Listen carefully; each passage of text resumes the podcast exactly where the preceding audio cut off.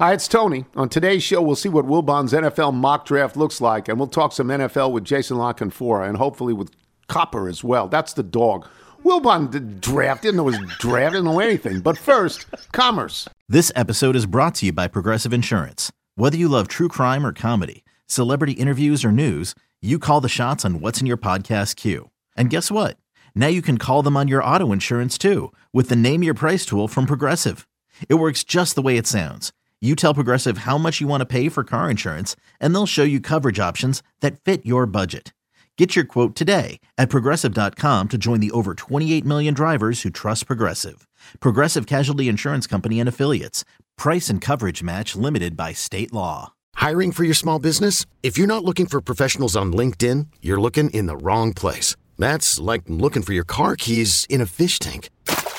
LinkedIn helps you hire professionals you can't find anywhere else, even those who aren't actively searching for a new job but might be open to the perfect role. In a given month, over 70% of LinkedIn users don't even visit other leading job sites. So start looking in the right place. With LinkedIn, you can hire professionals like a professional. Post your free job on linkedin.com slash recommend today. Previously on the Tony Kornheiser Show. Mike feels the same way, I'm sure. He's out in, that, in L.A. Um, sent me a text, by the way, overnight that he was at the Polo Lounge last night talking with John Travolta. How about that? John Travolta. He said Travolta had no idea who I was. Didn't have that in my Mad Libs for Wilbon's evening activities. Travolta. The Tony Kornheiser Show is on now. Alrighty then. Um, you know, I, I, don't really have a strict open today. I, I, wrote down a bunch of things from a bunch of games. Um, I, I, was watching the Red Zone, and I don't. I don't want. If someone tells Scott Hanson I've said this, I please don't take it the wrong way. I'm making this direct plea to Scott Hanson. Don't take this the wrong way. The sorry sandwich. I was I was watching the Red Zone, and, and at some point, I don't know, some point in the afternoon, CBS because they were on a CBS game. CBS came across with breaking news, urgent news, breaking news, and ran a crawl in white or black letters on a red background. I mean, it was a big deal. But the crawl that was on the red zone at that time was a crawl of fantasy football achievements to that oh, point in stats, the day. Yeah, for the day. Which everybody wants to do. So, given the state of the world right now, I was sort of panicked and wondered, what is this? Because they ran it, you know, they kept running it, and it made me very, very nervous. Well, Scott Hanson, to his credit, said, you know, I understand that there's breaking news and you can't see it, you know, so let me tell you what it was. And he talked about the fact that Rosalind Carter had passed away at 96 years old. Now, Okay, that eases your mind if you're afraid that there's a giant conflagration somewhere in the world.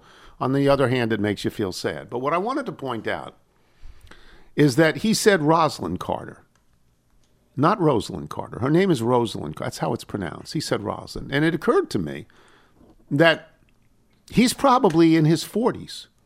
He's probably no older than his 40s, Scott Hanson. Can you look him up? I'll look that up right now. Jimmy Carter was president between 1976 and 1980. So his last day as president was at least 43 years ago. And while he did not fade from sight, and while he devoted much of his life to uh, literally projects for humanity, yeah, building houses, and his yeah. wife was with him throughout all of this, and their their relationship was truly a partnership. Scott, Scott Hanson, fifty-two. Okay, but even so, it is possible that Scott Hanson is unfamiliar with the pronunciation of her name at his age because for the last 30 years, Rosalind Carter is not in the news, right? 30 to 35 years. Yeah, pretty much, yeah. And it also occurred to me that there's whoever is producing and getting in his ear is younger than him. Yes. That's my guess.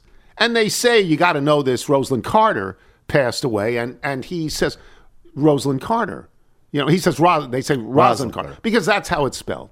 And you know, and so that was like that was one of those things where I felt old. Where I felt old. Um, she was 96. Jimmy Carter is still alive. He has been in hospice for months. Yeah. For months. He has said, Do not treat me any further. I'm okay. If I go, I go. I'm okay. He's 99. He's 99 years old. He was president the last, and again, the last day was 1980, right? Ronald Reagan. That's right. Beat him in the election, and that was, then he was inaugurated, I guess, in 1981. So it's a long time ago. It's 42 years ago. So he was president 45, 46 years ago, you know, when he was in his early 50s. And he was, everybody knew he was going to win because that came out of Watergate. That's right. Yeah, it was I'm against, not- yeah. against Ford, right? Yes, 76, yeah. Um, so I'm, I'm, I'm, I'm, this is not a political thing, but it just occurred to me that there are names that are out there that you know that you're not going to be familiar with if you're of a certain age. I'm familiar with everything. I'm familiar with Al Jolson, for God's sakes, who nobody's heard of. But but I under I I compl- you know I sort of sat there and said that's so interesting. What are the reasons this would happen? And that seemed to me right. That seemed to me. Would Yeah. you have known to pronounce it Rosalind? I think based on the spelling, I would have gone to Rosalind. But sometimes, and you know this more than anyone, if you if you are on live TV and you have that mic in front of you, you go to what's familiar. So even if you've heard the name in the professional or the, the official capacity of Rosalind, you might still say something that's more familiar to you. And I'm certain that a producer got. But given ear. your fears, I'm now since everyone's trying to do a version of that wraparound, you know, red zone coverage. Oh, it's- you know, their biggest issue for many years was just okay. How are we going to try not to step on showing commercials and make sure we always are having live football? But now, when you think about what could be on that scroll and what's going on in the larger world, Oh. I wouldn't be surprised if they put one more person in that booth just to sort of be that floating eye over everything. yeah, a traffic happening. cop. Yeah. traffic cop to find out what's going on. I mean, but I'm sure that there are, you know, for example, if you looked, okay, you're 40 years from now, there's a story, and you see on your copy that you have to read S T E P H E N C U R R Y. You're not going to know it's Steph Curry. Right. You're going to say Stephen Curry. If you've never, if it's, you know, Yeah. that's what you're going to say. You're going to look at it. It's not going to occur to you that it's Stephen Curry. There are other things like that. Yes, I mean, there's ob- obviously the famous, and this is not related to time, it's just idiocy, but the Chai Chai Rodriguez. Oh, well, I understand that. How would you know Chi Chi Rodriguez? How would you know? I Yeah. mean, so yeah, no, I get that. I get that. Um, all right. This is how sports works. CJ Stroud and Jared Goff both had three interceptions lately. Stinks. Three interceptions yesterday, and they both won. Sam Howell had three and didn't get a sniff of it. Did not. You know, because two guys are playing on better teams, and one guy's playing on. They are terrible. The Washington football team, they are terrible. They've lost twice to the Giants. The Giants. The Giants are one and eight against the rest of the NFL. Tommy oh. DeVito. Tommy DeVito, who Maybe he'll move Jackson. out of his should be in the, in the Four Seasons. Uh, it, it's come on Just now. want glimpses of that necklace. Tommy DeVito. Um, you know, he stays. Is, he lives at home. Yeah. his mom made him breakfast yesterday. It's a great story. It's the a commute great, alone. Lego my ego. Come on. It's it's wonderful. But and on the other side, they're setting a record so as bad. to how many sacks they're getting in the first quarter. oh, it's just, they sacked Tommy DeVito nine times and couldn't win the game. how do you lose that? And there were, uh, How do you know, They're down. other They were down too. early. Then you keep saying, "Oh, they're about to. They're about to take the lead. Here, take the ball." What Yeah. do we want with it? Yeah. um, on Friday, on Thursday rather, one of the things I remember saying on the PTI show, I was talking about why I believed this was the Thursday show, why I believed this was an elimination game for Cincinnati, Cincinnati at Baltimore. Turns out I was right. I believe I had that. I didn't have the injury to Joe Burrow, but now that I've got it, I had that whole thing. And it's the injury relative to where they are Yeah. with their schedule. And I said, bet the under, kids. This is my only advice. Bet the under. Did you see the final on that one? On Cleveland Pittsburgh? Because I Oh, said Cleveland 10-9? won't score and Pittsburgh can't score. Yeah. It was 13 10. Okay, yeah. I'm sure the under was over 35. Yeah. You know, at least over 30. 13 10. Speaking of numbers, did you like when the Commanders game was uh, 21-12? Just good. Yeah. Yeah. Yeah. It's because it's, it's, Yeah. what is that, a palindrome? Palindrome. That's a sure. palindrome. Numerical palindrome. yeah. Seattle lost yesterday because when Geno Smith went out, they put in this guy Drew Lock. He couldn't complete a pass. Hmm. He went three and out three or four times, and you know, and the other team wins the game. Well, because they, they they possess the ball. It's the Rams. They possess the ball, and they have Matthew Stafford. And on muscle memory alone, they can get close enough to score. And that's why Seattle lost. There's bad quarterbacking out there. Terrible quarterbacking. You know else stinks? The San Diego Chargers. they stink. Yeah. And they're going to fire that coach. Yep. That's a place where Bill Belichick could say, "Oh, that's a pretty good quarterback there." And it's a nice place to live. That's to a live. pretty good quarterback there. You know, there are there, are just teams that cannot score.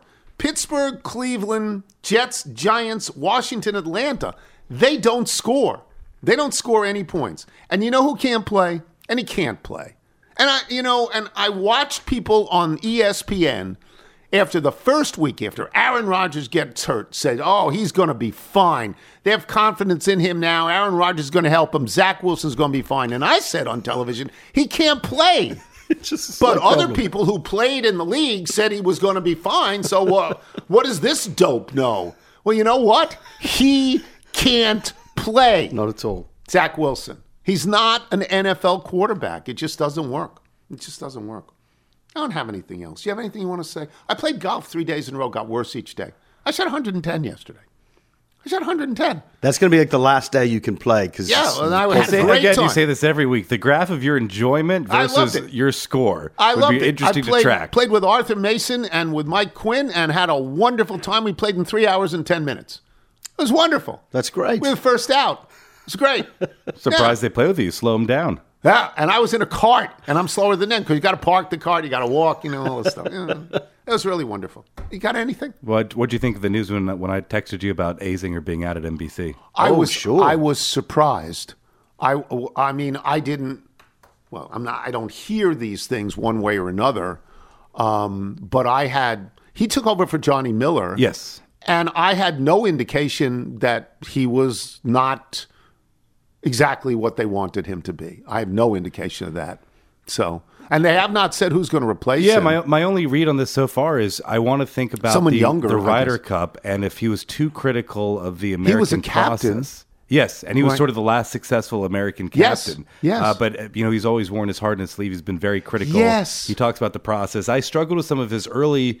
This is many years ago when he was still. Do, it was before Fox. I think when he was doing the the um, the ABC ESPN coverage, he was always aware of where a position was relative to what they would earn for the week. And this is before a lot of people talked about it. You know, it was just sort of trying to climb up the leaderboard for place. And he was always aware of this is a forty thousand dollar putt. Um, but yeah, it, it definitely seems like they want to go younger and. I don't know. I don't know who watches golf other than us. So Yeah. I don't know if, if, if maybe you have to move away from that, you know, older champion who has won a major and who seems to be seasoned. Well, um, CBS moved away from Nick Faldo, who I liked a lot. Yeah. I thought Nick Faldo was quite Who's good. still working? and still working. This guy, right? Yeah, yeah, he's still working. And they went to Trevor Immelman, who had won a major, but nobody really remembers that he won a major. And he's fine. His voice is a little high, but we all have odd voices, you know, that are on radio or Never television. listen to your voice on tape. Yeah, because it really oh, sounds sounds dreadful. it's bad. Um, so, and Trevor Immelman seems to be fine. What I've noticed, though, on the CBS coverage, is they bring in more voices than they used to. They allow more people to have critiques than they used to. It used to be you go to Faldo and that's it. CBS has more voices than they used to have, right? Yeah, it seems like all the coverages are going more towards bringing in the analytics. You know, what what you might expect to see relative to what the hole's asking, where you are within the round, and some of those, you know, whether it was Faldo or is or Azinger, would rely on experience. If I was in this position, here's what I would want to see. That's right. So they they are they're the old fashioned baseball scout, and they don't want the numbers. right. They want to see it. Don't want to do the homework. Well, well, whatever. So yeah, but I don't know who they'll replace him with. I guess that's a coveted job because Sure. NBC and CBS really have the golf. Oh yeah, coverage. they, I mean they are very tied to the coverage. This is a very pivotal time in the men's game, and if you get think that they'll job, hire Brandel Chamblee. it seems like that would be a gutsy choice. But he's Yeah. also been he's taken a lot of pushback for how vocal he has been in some of the other outlets. So Because he is vocal. yes, but I'm No. not sure. I'm not sure that translates. I to sorta like him. to the mainstay chair. Do you like him? I like him. I love him for the for the weekly coverage of majors. I think sometimes he enjoys the storytelling a bit too much. I like him on that live from. Yeah, that's that's the, Yeah, that's the show I, I'm talking I, about. I do. I mean, and Wilbon he hates does him. he does his homework. Wilbon hates him because he took on Tiger early on. Right. you know, I, I like him. All right, we'll take a break. Speaking of Wilbon, we'll have Michael Wilbon when we return. I'm Tony Kornheiser. I'm Sandra, and I'm just the professional your small business was looking for. But you didn't hire me because you didn't use LinkedIn jobs. LinkedIn has professionals you can't find anywhere else, including those who aren't actively looking for a new job but might be open to the perfect role, like me.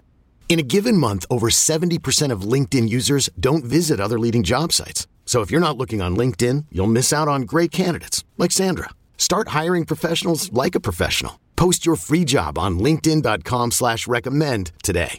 Hey, I'm Brett Podolsky, co-founder of The Farmer's Dog. We make fresh food for dogs. We started the company when we saw what a huge difference it made in my own dog, Jada, when she stopped eating ultra-processed kibble and started eating fresh, whole food. The Farmer's Dog food isn't fancy. It's just real food delivered to your door in pre-portioned packs. It's better for them and easier for you.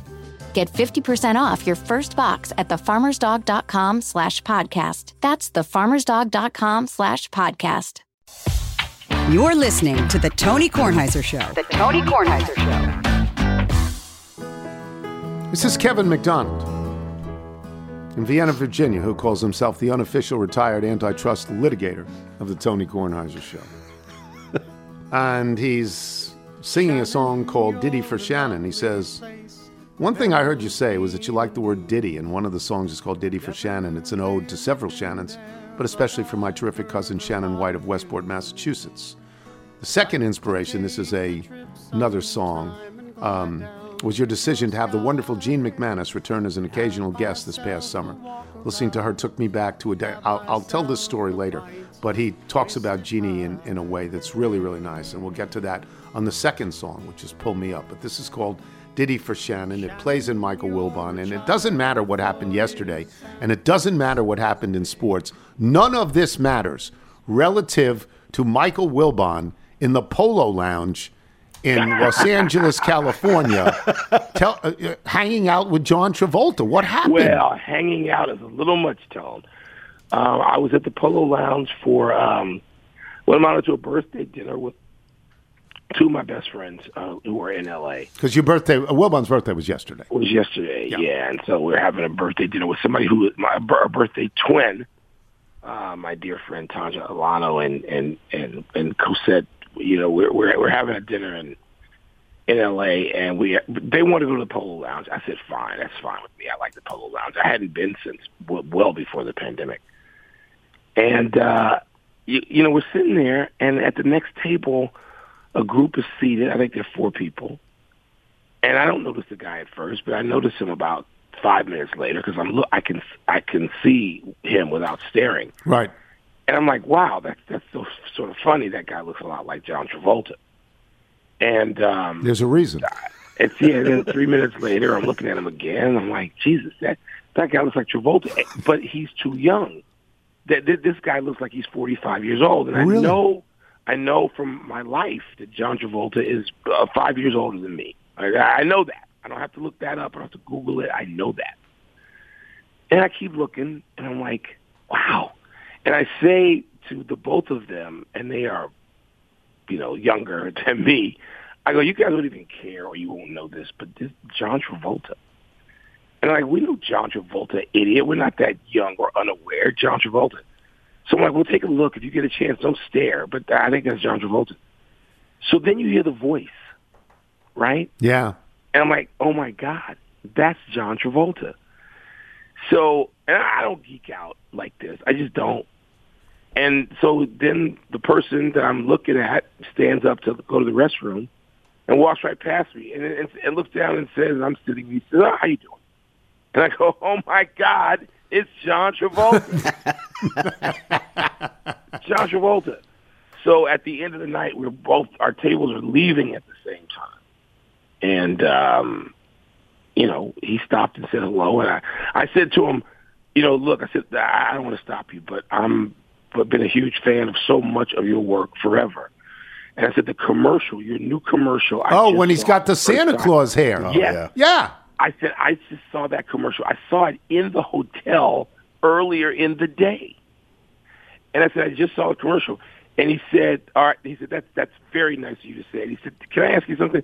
Tell me what you liked about it or why it resonated with you. I think is what he said. And I said because because we're, we're about the same age, and your work and that movie and all of that is defined my life culturally. I'm that's me. And he just started laughing. He said, "That's great to hear. I, I had fun doing it, and I'm glad to hear you like it. You don't know what's gonna. It was just a moment. That was it. That was it. It was great. John Travolta. Okay, you know that he wears wigs all the time. There's no hair. He, Yeah, he, he doesn't have any hair. So he had as much hair as me. Yeah, okay, He- right. It was he had a shadow, and he had a shadow. He had the greatest looking shadow beard, and um, he really just looked great. He looked great. he's pretty tall, right? No, No, he's not. I mean, yeah, I mean, I was sitting. Oh. I'm gonna say, yeah, yeah. I mean, you know, I'm gonna say he's my height. right. I mean, he's not five seven. I mean, he's like no, no, no, six no, one, no, six no, two. like I so think. many actors. Yeah. Yeah. yeah, But you know, I'm thinking, you know, so I'm trying to explain to Matthew who John Travolta is Oh, last yeah. night. But you know, you start with where do you, you start with Vinnie Barbarino? Sure. You start with Welcome Back, Kotter, Mr. Welcome Kotter. Yeah. and I like I'm like, Yeah. dude, this guy. I said of the of the people I've met in my life who have fame, I'm like, you know, John Travolta is he's near. Now I've met Barbra Streisand too. I don't know who would be more famous between those two. Oh, I think Streisand, but Travolta's dancing in Saturday Night Fever Yeah, is well, is that- iconic. It's iconic. And then, and then he dances again in the Tarantino movie. Pulp Fiction, yes. Pulp Fic- I- Pulp it- Fiction. and he Yeah. dances in this commercial. Yeah. It's- Travolta, Travolta is up way at the top of the list of the most enduring famous people I- I've ever met. Yeah. I, I believe Yeah. that, and somebody's going to say to me, "You're an idiot." I, I, I you know. No, he's been don't- famous for close to 50 years. Yeah. Yes, He yes. has. You're not close. I mean, Welcome Back, Kotter had to be on television in 1972 or three. I would think so. I would Vinnie think so. Barbarino, baby. I mean, come on, that's Yeah. wow. Anyway, it was a wow. It was it was That's it was great. very cool. That's really nice. I'm glad about that. So he didn't ask uh, uh, where was Tony today and why was Frank on the show? Didn't There do- was there was no hint of any recognition. None, zero.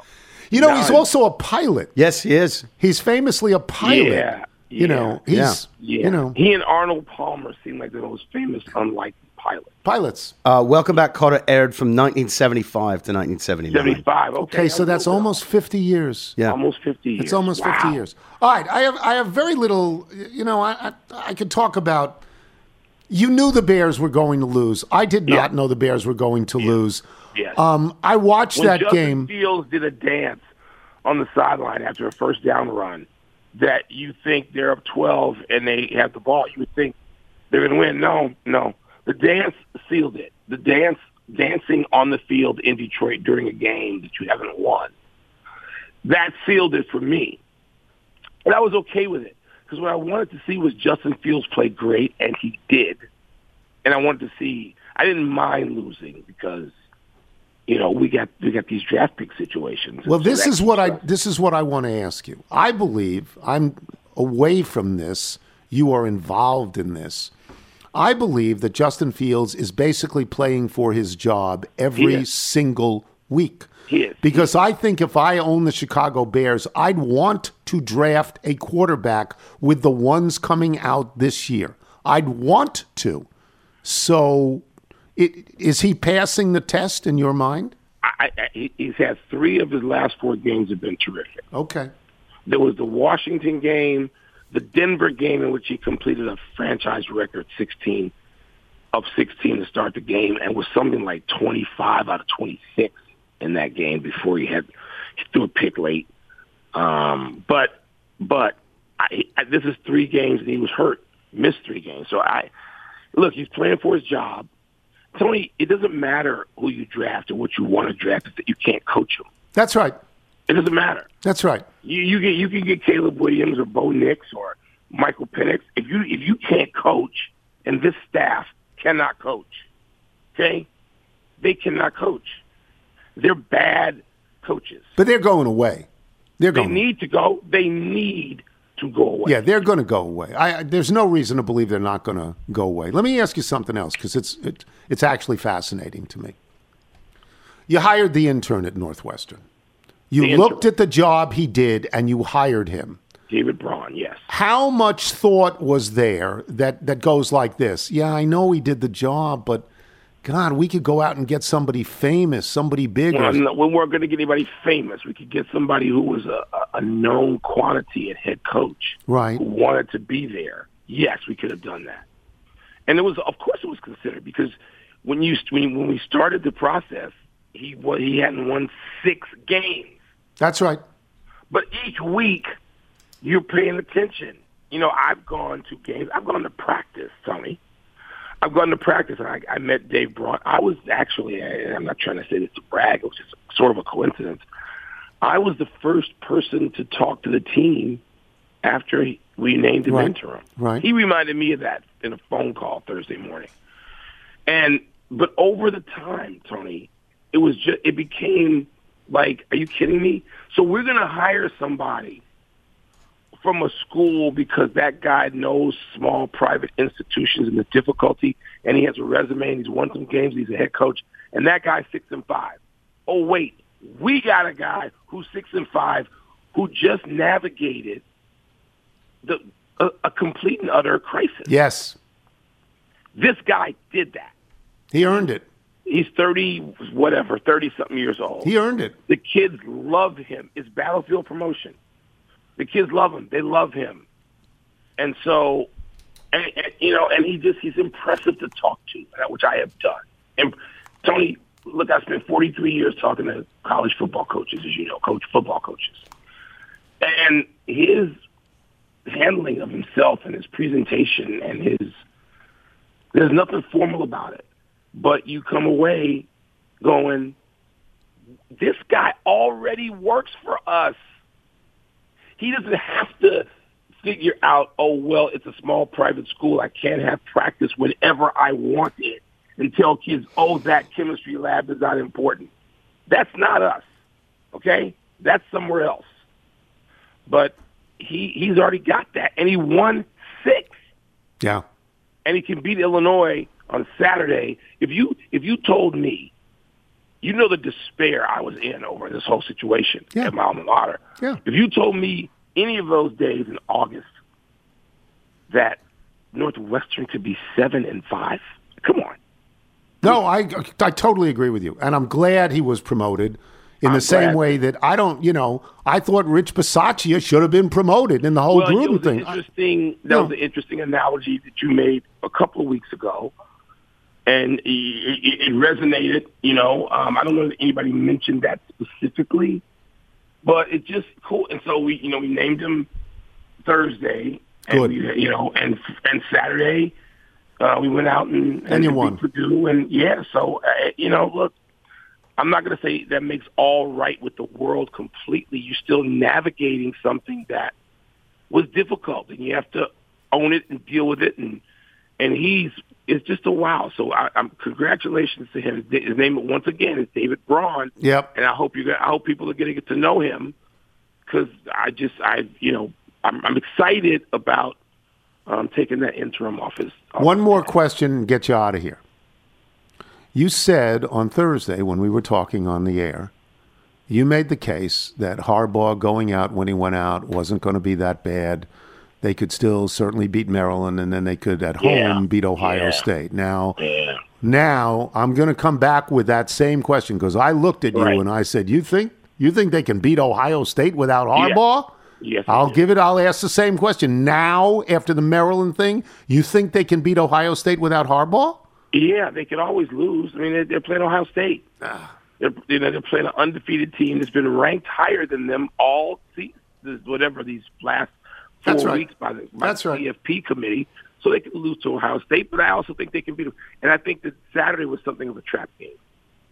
You know, you're playing on the road against a team that's not terrible. They're bowl eligible. They've probably won. What has Maryland won? Six They have six or seven. They're okay.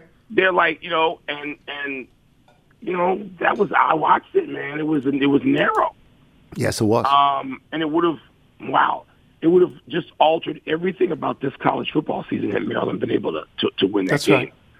But do I think that Michigan will beat Ohio State on Saturday in Ann Arbor? Yes, I do. Um, is it going to be easy? No. Is it going to be lopsided? No. No. But I think that they will rally and they will beat them. Um, am I hoping for that? And so there's a certain bias? Yes, I'm hoping for that. I'm not ashamed to say that. Hoping for Michigan to win that game. Um, and then I just don't think Harbaugh can continue in college football. No, he's gonna There's going to be a lot of jobs out there. He's gonna I mean, if you want to go coach, if you want to go coach the Chargers quarterback, that job should be available. Yeah, I agree. You know, I agree. but I, I'd also, I'd also, but you know, the Chargers didn't draft and employ Jim Harbaugh. The Chicago Bears did that, and and I don't know how much. I'm not going to use the word loyalty, but I tell you what, I, I would be back channeling. I would be saying to Jim Harbaugh or his agent or whomever, "Do you like Justin Fields? What what do you think of him? If you if you were to coach this team, would you want him? Would you want to draft Caleb Williams? Would you want to draft Bo Nix? Did, does somebody remind you of you? I mean, Jim Harbaugh. I was in the 49ers locker room, and I happened to be standing with Jim Harbaugh. He pulled me into his office the night that in, Candlestick, the night that he elevated Colin Kaepernick. He, Jim Harbaugh, had that cross with his, that intersection with history because he, he he looked really grim. He didn't want to tell a guy that he liked that he was going to the bench, and and he he, he went to he went to Colin Kaepernick. I mean, Jim Harbaugh knows something about coaching quarterbacks, and no, the Bears never have anybody who has any idea how to do that. And again, he may go somewhere else. There are other jobs that are going to be available, but those people didn't draft him, employ him he was not walking into those places. He walked into Halas Hall to play for Mike Ditka. So his time in Michigan, it's time for that to be over. And I hope the Bears job has appealed to him. It might not. I don't know. But I'm hoping. All right. We'll talk to you later. All right, Tom. Mike Wilbon, boys and girls. We'll take a break. Jason La Canfora will join us. It's a Monday, but Jason's moving around on Wednesday, so we're going to put him on Monday. I'm Tony Kornheiser. Another day is here, and you're ready for it. What to wear? Check. Breakfast, lunch, and dinner? Check. Planning for what's next and how to save for it? That's where Bank of America can help. For your financial to-dos, Bank of America has experts ready to help get you closer to your goals. Get started at one of our local financial centers or 24-7 in our mobile banking app. Find a location near you at bankofamerica.com slash talk to us. What would you like the power to do?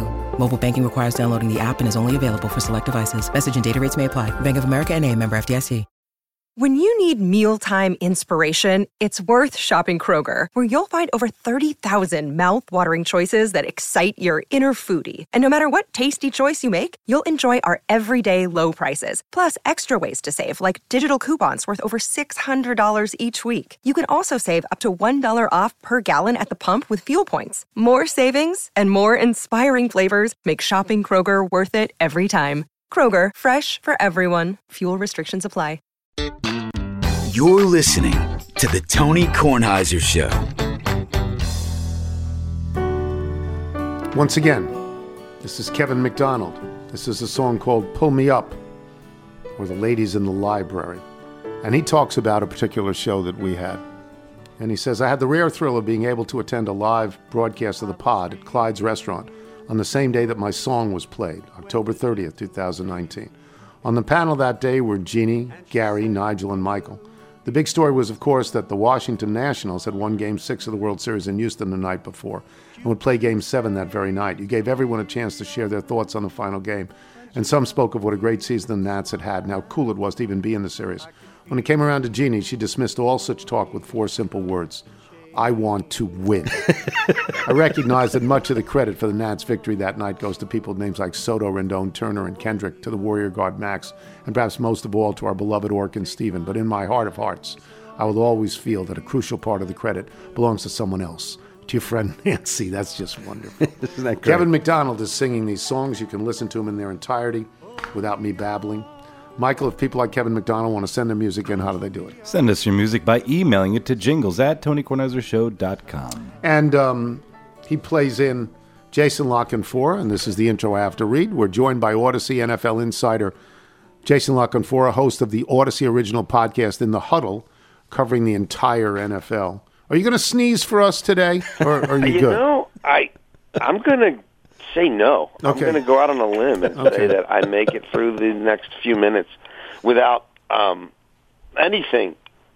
How coming out of any unbelievably. How's that? flattering was that to have It that was song? My wife still can't get over it. She's like, I cannot believe. She's like, Yeah, I mean, how much time and effort went into that? It's, it's amazing. Totally tremendous. All right. So well done. Unbelievable. Let me go forward first rather rather than look back. This is a great Monday night game. I mean, this is Yeah. the one where you say this is a great game. Do you think these are the two best teams right now? Uh, I don't know that. They're certainly. I, I mean, they're certainly right there. Uh, you could make the, that case and that argument. Um,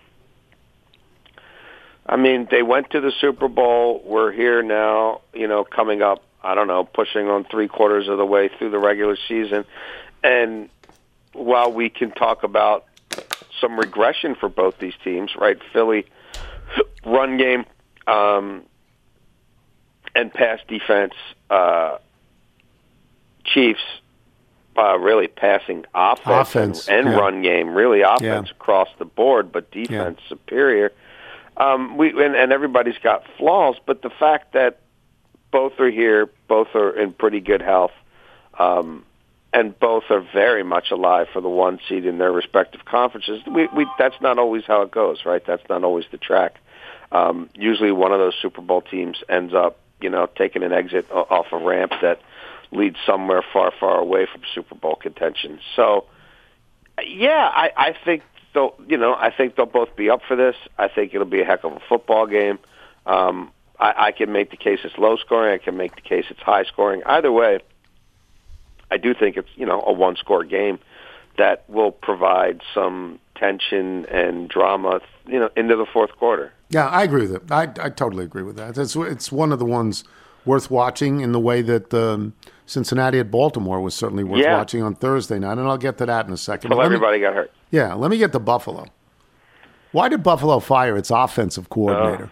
Why do you think that happened? Or is, is Sean McDermott?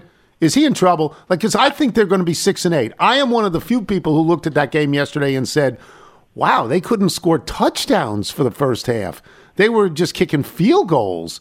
Um, I wasn't as impressed as I think others were. Maybe you were, but what's the story there?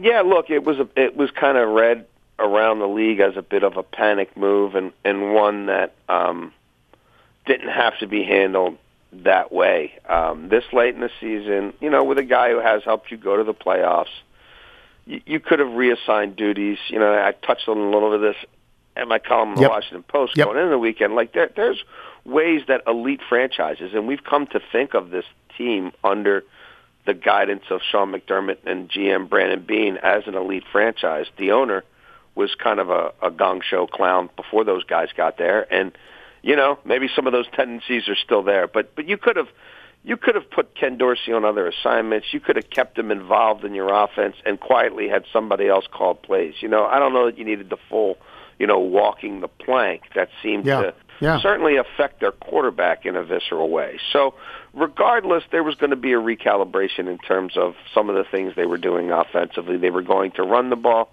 um, more, uh, and and I think it was going to be made abundantly clear to Josh Allen again that you don't have to win every third down. Sometimes winning the third down is just not forcing it into double coverage and letting our punter earn his paycheck too. And I think you did see that manifest itself. I mean, look, the Jets are a really good defense. Yes. The Jets don't give up a lot of touchdowns, and and especially early in games, you know, in the first half when they're usually in this thing, when Wilson hasn't you know thrown so the terrible. crushing pick yet or miss somebody wide open on third down. Like while it's a game, they're they're they're up for it. But if you keep running on them, if there's volume in the run game, and, and their run defense is um, far and away the most suspect unit of that defense, they will eventually wilt a little bit. They'll they'll bow. Um, and and we've seen you know we've seen it with the Bills, we've seen it with the Raiders, we've seen it with a bunch of teams against them this season. So, I, I mean, I don't think McDermott is going to be um, let go at the end of the year. I, I do think though he's going to be told you're not running everything. You need to find, you know, you need to find a, a defensive coordinator who, you know, ownership signs off on. Um, and then, do, you know, Joe Brady's got a chance to keep this thing.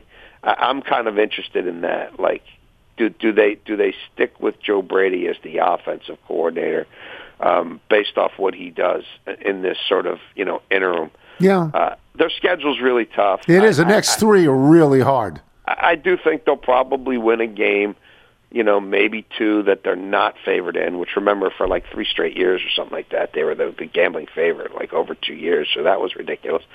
Um, but it, yes, something is definitely a little a little off there, and I think you can kind of start tracing it back to why Leslie Frazier isn't back there in the first place. You know, there's there's there's um, been a bit of an unraveling. Okay, let me move to a, a an incredibly successful team, and I say incredibly because I, I not in a hundred years, Houston, not in a hundred years would I have thought this. What's going on there?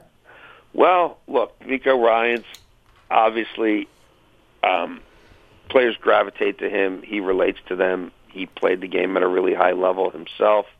Um, the resume he brought with him from San Francisco, what he did defensively there, um, it, it's it's hard to poke a lot of holes in that. He brought a lot of the same philosophies. A lot of what Kyle Shanahan's doing with Brock Purdy, that that's very similar to the approach that they're taking with C.J. Stroud there in in Houston, especially through you know the first half of the season. It, it's a lot of the same concepts. It's a lot of the same philosophies. Um, they quietly were pretty good pass defense last year. You know, opposer passer rating wasn't terrible. Um, they didn't give up passing touchdowns. They just they didn't for whatever reason they didn't do it last year when they weren't a very good team, and they they don't give up a whole lot of that this year either. What I like about them recently is that they're you know everybody lives in shotgun these days. They're getting under center. They're running the ball with a little bit of an old school intent. And when the quarterback is actually under center, you can sell play action with even more vigor. It, it just has a different effect on linebackers and safeties um, than it does when you're doing that stuff in the pistol or, or, or whatever. So, yeah, I, I, look, it's a really good offensive line. You know, it's a great rookie class. Um, and and there are going to be games where this young man throws interceptions like that. That's Well, he had been two yesterday. For, yeah, two to three, rather yeah, three. three Yeah. yesterday. Yeah, Yeah, three. yeah. I mean, and that's that's going to happen. And you know, everybody freaked out when he threw one at Cincinnati uh, the week before. But it's his ability to sort of slough that off and and continue to make plays. And they should have scored way more than twenty one yesterday. Um, but like this game they have against Jacksonville this weekend is going to be pretty interesting. And I think Houston's defense has come a long way. And again, if if they the way they've run the ball the last few weeks has really been different and special. And and if they're able to, because a lot of what Stroud was doing the first two months of the season, it, they they weren't. They couldn't really run the ball. Like there there really wasn't that element. It was it was kind of like eventually, if you throw the ball this much with a young quarterback, it's going to hit the wall one way or the other. And and now they're playing much better complementary football. So uh, they're a really interesting team. Um, and yeah, I mean, if they beat Jacksonville, like you're talking about a team that is going to have an inside shot at winning a division. They look like a playoff team. Cincinnati no longer Yes, does do. because Burrow is out. And, you know, it, you look at Pittsburgh and you just say, how do, Pittsburgh and even Cleveland, I understand Yes, Cleveland's got yes. a great defense, but they don't score. They're not going to score. They're looking No. at Joe Flacco now, Right. right? Yeah, I mean, look, the the Browns keep winning games, and Yes. they hadn't done that in forever. So I'm not going to sit here and belittle that. And Kevin Stefanski has kept them together this season through a lot of bumps and um, a lot of chances where that defense might have said enough's enough. You know, we're not. You know, why do we keep playing without a real NFL caliber starting quarterback? And you know, there's all this drama with Deshaun Watson and how severe is the injury or isn't it? So I give him a lot of credit for that. But do do I think this we're going to you know go back to 2000 and this defense is going to like pull a Trent Dilfer No. type quarterback No. over the over the you know No. over the end line? Tony, no. I don't think they're even going to get close. To be honest with you. I agree with all that. Thank you, Jason. As always, enjoy your holiday. You guys do the same. Happy Thanksgiving. Thank you. Jason La Canfora, boys and girls. Lovely to have. And let me read this. That was Audacy NFL insider Jason La Canfora. Make sure to follow In the Huddle on the Audacy app or subscribe wherever you get your podcasts. Oh, I forgot to tell him to plug his radio show. He does so much. He does. He's got too many jobs. That's Can't keep lot. up with his jobs. he jobs. does have a lot going on. We'll take a break and we will have email and jingle when we return. I'm Tony Kornheiser. Check out our new NBA show, Beyond the Arc, part of the CBS Sports Podcast Network, where you can find me, John Gonzalez, NBA insider Bill Reiter, and Ashley Nicole Moss five days a week talking all things NBA. Whether you're looking for insightful discussions, upbeat commentary, breaking news, interviews, or coverage of all the biggest stories in the NBA, our new show is the place to be five days a week. Download and follow Beyond the Arc on Apple Podcasts, Spotify, and wherever you get your favorite podcasts. You're listening to The Tony Kornheiser Show. Here comes Tony. Here comes Tony. Here comes Tony's mailbag. Got your emails, faxes, and your notes. Here comes Tony. Here comes Tony. Here comes Mr. Tony's mailbag. Gonna read some for all of you.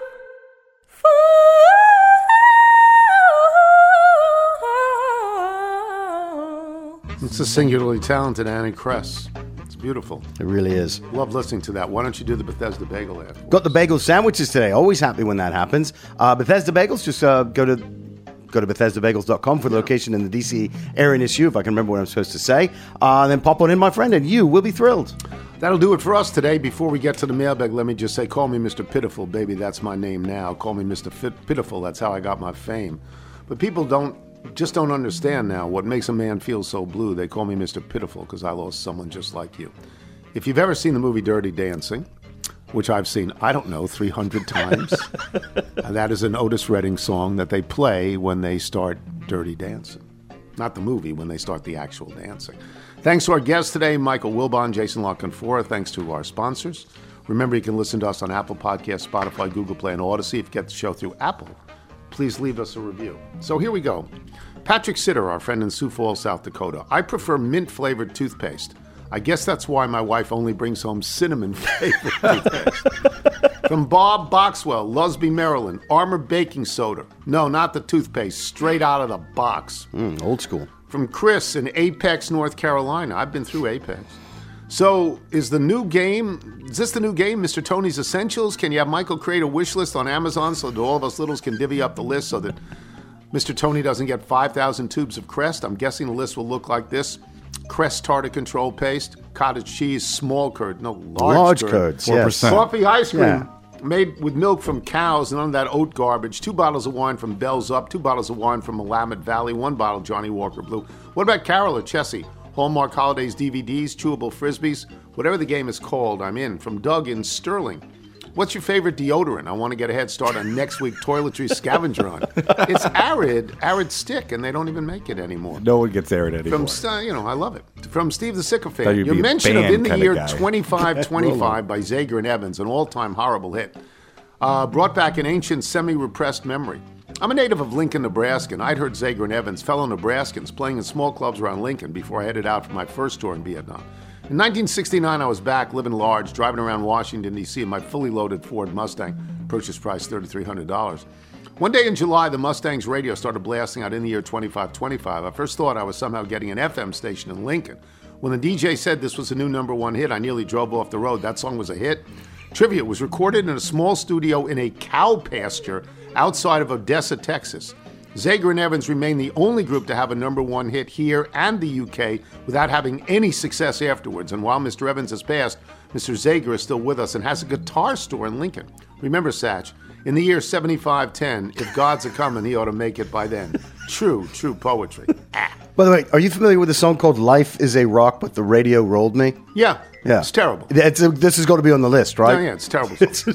Bill Matfield, Fort Mill, South Carolina. I have three words. My little dingaling. I love Chuck Berry. Can't get enough of him. He's in the George Washington position on my Mount Rushmore Yes. guitar players. The others being Jimmy, Eric, and Eddie. But what was that? Yeah, my dingaling is the, one of the worst songs ever made. It It's is. It is to. Chuck Berry's career what Michelle is to the Beatles' career, and yet Michelle is a better song than My Dingaling, which is terrible. Steve Kearns, Williamsburg, Virginia. Gypsies, Tramps, and Thieves. Thanks for the earworm. P.S. Please tell Zeb Mellet to eat it. Gypsies, Tramps, and Thieves actually came into my head about a week ago It's uh, Sonny and It's a Cher Cher, that's right, yes. And Cher does the whole song, but I think Sonny may have written the song. You know, um, and it's it's just it's it is terrible. But but to be fair, there is nothing that Cher has ever sung that isn't catchy. Yes. It is, it's all catchy. I mean, Cher really knows how to do it. She's got one of She the how to great do it. voices of all time. Yes. Andy Fleming from Atlanta. Following your Wednesday recitation of the opening lyrics of This Old Heart of Mine by the Isley Brothers, you said this is one of the top 10 songs of all time. I couldn't agree more and wondered if you might share a few others on your list. I don't think I'm alone among the littles who would really like to hear this.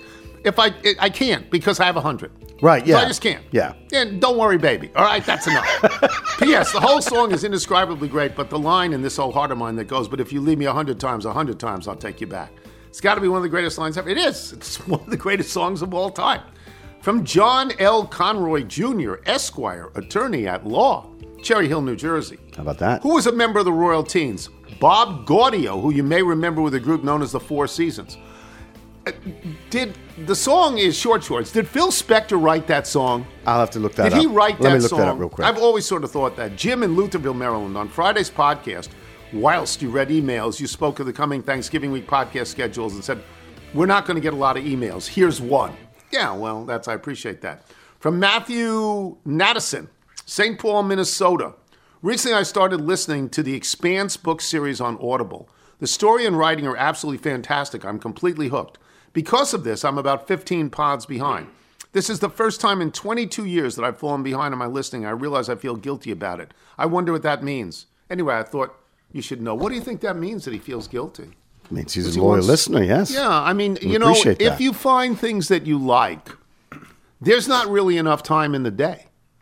That's very true. There's really not. It's tough. There's so many things out there. Uh, by the way, the song not written by, Not um, written by Phil Spector. Tom Austin, Bill Crandall, Bill Dalton, and Bob Gaudio. I guess the, the members. Bob Gaudio was a member of the Four Seasons Yeah. and then produced a lot of the Four Seasons music. Yeah, that- those He's were all the members of the Royal Bob Gaudio is sort of a genius. I think you have to put him in that category. Yes. From Dave, we're going to get so much toothpaste. Dave Baker, Warren, Ohio. I hope you have a good place to store all of the toothpaste you're about to receive. Maybe the little house. Those raccoons will have the whitest teeth in the neighborhood. Um, Rob, Rob Ventura. The new toothpaste cap has one big advantage. If you store the toothpaste on the cap, which everybody does, and let gravity do the work for you, there is no need to roll the tube up tight like a ruggler.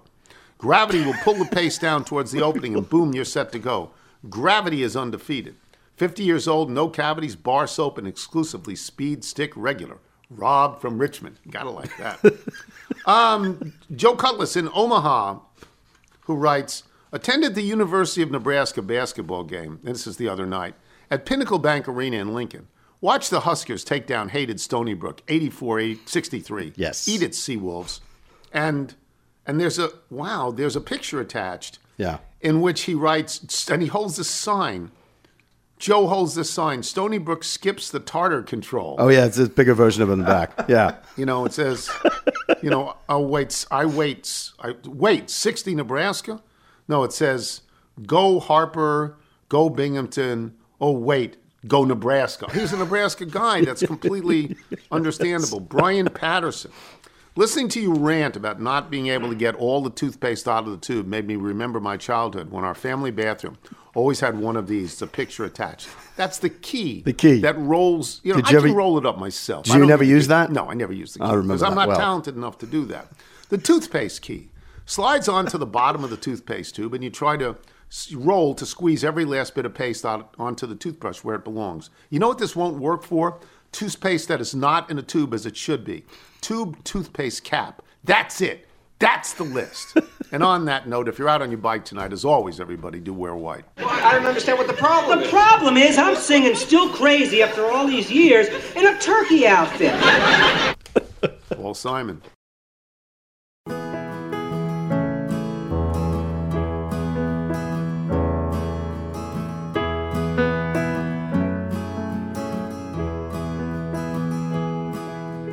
Shannon, you're a lovely place of emerald green and blue. I've never really been there, but I've heard a lot of you.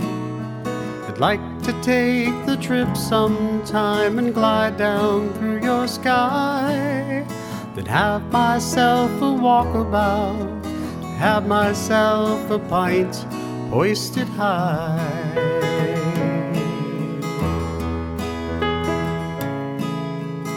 Shannon, you're a child of four near San Francisco's Bay. Your parents watch as you grow tall and stronger every day. They haven't yet to warn you of the earthquake and the flood. But Shannon knows what life is like. I think it's someplace deep in the blood.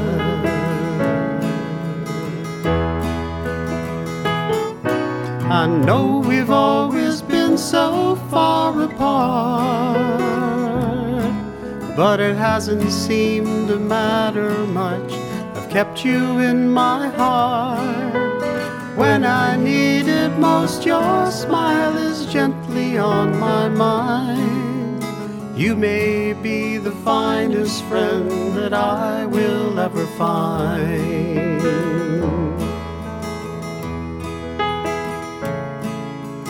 Shannon, you're a baby girl in Maryland for now. Your mother loves you desperately, your father's more than proud. I wish you only happiness, and if you choose it, fame. And I will smile a little bit each time I hear them mention your name. I know we've always been so far apart, but it hasn't seemed to matter much. I've kept you in my heart. When I need it most, your smile is gently on my mind. You may be the finest friend that I will ever find.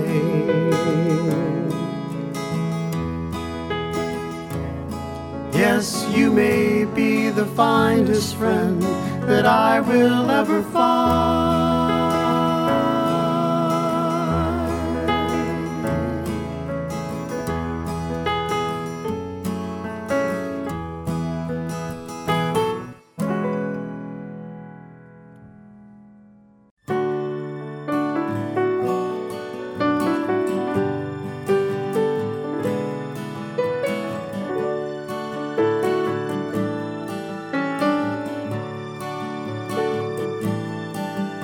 I was reading in a corner when the gentle lady came, and she said, We will be closing for a while. But you can stay till we reopen. Then she left me with a smile. I could feel the road before me start to change. Me up, hold me up. Take my hand so I can take my broken world in stride. Hold me up, hold me up, hold me up till I can see the other side. It was better than a candy store or roller coaster ride. Just a building full of books, and they were mine. I had nothing but those words and dreams to pass the lonely time, and two ladies who were somehow on my side.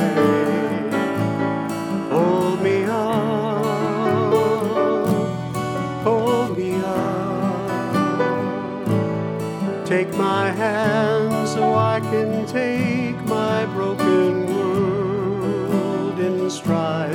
Hold me up, hold me up, hold me up till I can see